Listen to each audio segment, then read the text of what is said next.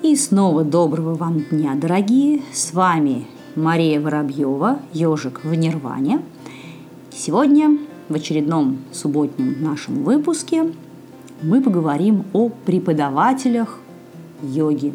Кто это такие, что они должны знать и уметь, и как вообще новичку можно определить, хороший инструктор или плохой – я сразу хочу оговориться, что сейчас я буду разговаривать именно о преподавателях, учителях, инструкторах, называйте как хотите, ну то есть о людях, которые ведут регулярные занятия, обучают людей техникам хатха-йоги, рассказывают об истории, о философии, могут давать различные советы по поводу того, где у кого поучиться за рубежом, в том числе в Индии, и даже рассказывать о том, а, где найти традиционного индийского гуру, но эти люди сами таковыми себя не позиционируют. То есть они не говорят, что являются духовными учителями, теми, кто ведет, так сказать, к увеличению осознанности и просветлению. Это отдельная категория товарищей, мы их сейчас вообще в принципе не затрагиваем. Ну, для того, чтобы определить, кто хорош, а кто плох, надо сначала понимать, что этот человек, как специалист, должен знать и уметь. И первым пунктом здесь, безусловно, идут знания по анатомии, физиологии, биомеханике, кинезиологии – это наука о движении человеческого тела. А, но здесь есть знания эти очень важны и нужны. Ну, прежде всего потому, что вне зависимости от целей, с которыми человек приходит на занятия, он в любом случае хочет себя чувствовать после них лучше, а не хуже, и лечиться тоже не хочет. А, здесь нужно сделать одно очень такое существенное уточнение. Вот все эти знания, они очень важны и нужны, но именно применительно к практике хатха-йоги – то есть, что я имею в виду? Есть извечная такая дискуссия на тему того, нужно ли специализированное, имеется в виду медицинское или физкультурное образование каждому преподавателю хатха-йоги. Этих дискуссий очень много в социальных сетях, мнения достаточно сильно могут различаться, кто-то считает, что они совершенно необходимы, другие считают, что это совершенно не обязательно. Есть еще отдельная своеобразная категория товарищей, которые свято уверены в том, что медицинского диплома для того, чтобы работать преподавателем хатха-йоги, вполне достаточно. Врач уже и так вот все про эту йогу знает. Ну, это странно, но тем не менее такие представители тоже встречаются, товарищи. Хороший инструктор, он не просто знает анатомию и физиологию, он знает, как это работает в асанах, пранаямах и других йогических техниках. Он умеет не только там объяснять, показывать те или иные позы, отстраивать их правильно, понимает, что такое травма безопасность, как строится последовательность и какие вообще существуют варианты, как ту или иную технику можно упростить, наоборот, усложнить, каким образом они воздействуют на те или иные органы и системы тела, как можно видоизменить ту или иную технику э, для человека в зависимости от его пола, возраста, состояния здоровья и прочее, прочее, прочее. То есть это все очень такие ну, специальные знания, которые в медицинском или физкультурном вузе человеку, конечно же, не даются. Поэтому мое глубокое убеждение том, что вот это образование, да, медицинское или физкультурное, оно преподавателю очень полезно, безусловно, но не обязательно. Гораздо важнее э, отучиться на действительно хороших, качественных преподавательских, я имею в виду преподавателя хатха-йоги, курсах. А вот уже вот эти дипломы медицинские, это в данном случае скорее, да, профессии преподавателя йоги, дополнение, хорошее, полезное, но дополнение – и даже вот в тех случаях, когда дело касается такой достаточно специфической области, как йога-терапия, то есть лечение различных заболеваний и профилактика заболеваний методами хатха-йоги. Э, здесь тоже, конечно, если человек хорошо осведомлен о различных заболеваниях, знает патофизиологию, физиологию, ему это, конечно, поможет сильно и облегчит становление, так сказать, инструкторское, преподавательское в области йога-терапии, но оно не является достаточным. И э, опять же, врач или инструктор лечебной физкультуры, он не является йога-терапевтом. Он может вообще никакого представления не иметь о том, что такое йога и как ее техники влияют на организм человека и как их нужно применять и сочетать для того, чтобы тому или иному пациенту помочь. И э, если преподаватель адаптивной физической культуры или, я не знаю, педиатр хочет стать йога-терапевтом, он должен идти и дополнительно на это учиться. Благо, к счастью, у нас в России замечательные курсы есть. У Артема Фролова в Петербурге, у Сергея Агапкина в Москве. Кроме того, на базе их институтов проводится просто невероятное количество курсов, семинаров, мастер-классов. В общем, учись не хочу. Выше крыши знаний можно получить. А дальше еще один важный пункт, который я обязательно хочу сейчас отметить, это опыт – а, зачастую а, те преподаватели, которые ведут занятия уже много лет, но по какой-то непонятной для меня причине так и не удосужились за все это время нигде и ничему поучиться, они говорят следующее, что ну, базовые знания – это, конечно, хорошо, но, по сути, это ерунда. Вот я уже столько лет преподаю, у меня такой огромный опыт, что этого больше, чем достаточно. Так вот, это, конечно, неправда, потому что опыт без базовых знаний – никакого особого значения не имеет. Ну, ведет человек занятия 20 или 30 лет. Ну, каким-то образом он достаточно, может быть, осторожный, сам себя он не покалечил и не покалечил особо своих занимающихся. Хотя, кто знает, не все приходят и рассказывают. Какие-то свои травмы там сами, может быть, прошли, э, или он их вылечил каким-то образом. Э, и этот человек экстраполирует вот этот свой опыт на всю Вселенную, на всех занимающихся. И продолжает одни и те же глупости и ошибки совершать из года в год. Что хорошего вот в таком опыте? Что полезного э, в этом опыте, в этих так называемых знаниях для обычных вот людей, приходящих на регулярные занятия? Ничего особенного. Поэтому опыт без знаний, без базы, без обучения не имеет никакого значения. И очень часто эти люди, они просто изобретают заново в течение 10 лет велосипед. То есть они за многие-многие годы доходят до того, что на каких-то хороших курсах им бы рассказали ну, за один час, например. А второй пункт после анатомии и физиологии – это у нас с вами многострадальная наша история и философия. Почему многострадальная? Это моя такая достаточно принципиальная позиция, что, к сожалению, сейчас происходит иногда а, вот именно в этом смысле а, некая дискредитация юридического знания и учения.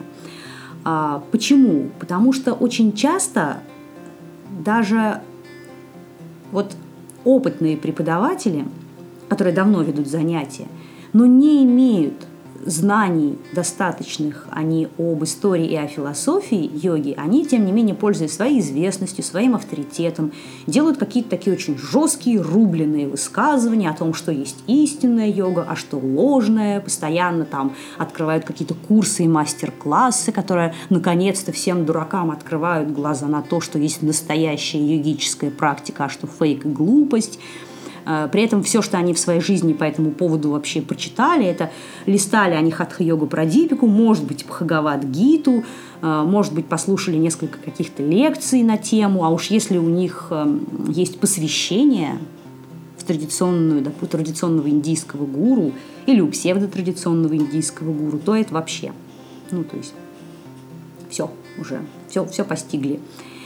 И это дискредитирует йогу как учение. Учение очень сложное, очень интересное, глубокое, э, в котором нужно копаться и понимать для себя уже годы на это требуются. Э, вот создается из-за вот этого у людей впечатление, что какая-то, ну, ну или ерунда, допустим, если человек смотрит со стороны особых знаний – не имеет, ему начинает казаться, что это какая-то сумасшедшая шизотерика. А для людей, скажем так, с менее аналитическим складом мышления, более впечатлительным, они начинают витать в каких-то собственных фантазиях и считают, что они ровно настолько же валидны, да, настолько же ценны, как и какое-то авторитетное мнение. И вообще у людей отсутствует в общем понимание, что есть мнение авторитетное, а что не очень. С этим нужно бороться обязательно. Третий пункт после, так скажем, знаний материалистических, а физическом нашем теле и после знаний духовных. Третий, но не менее важно от этого, это личная харизма и обаяние товарищей. Да, и очень часто можно столкнуться с ситуацией, когда инструктор особо никакой информации не обладает по первому и второму вопросу, зато вот этого третьего у него с избытком, и он невероятно популярен. Э, это могут быть какие-то врожденные качества, плюс внешность, плюс умение себя презентовать, не знаю, одеться, правильно говорить.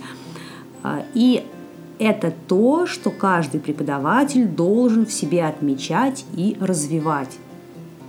Следите за тем, как вы говорите. Учитесь выступать перед публикой, взаимодействовать с людьми, вести зал. Обращайте внимание на то, с какой интонацией вы разговариваете, как вы себя держите.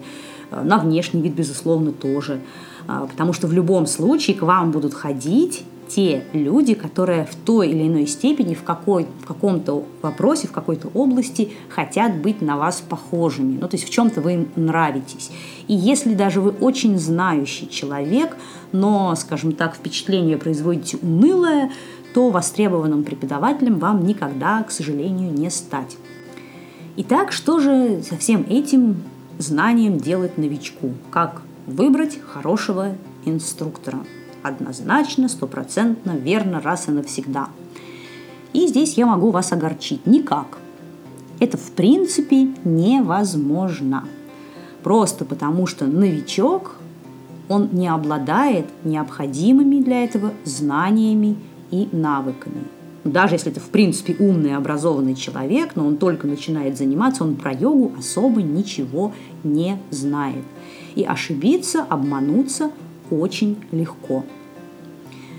Другое дело, что в принципе, по большому счету, в этом нет ничего плохого.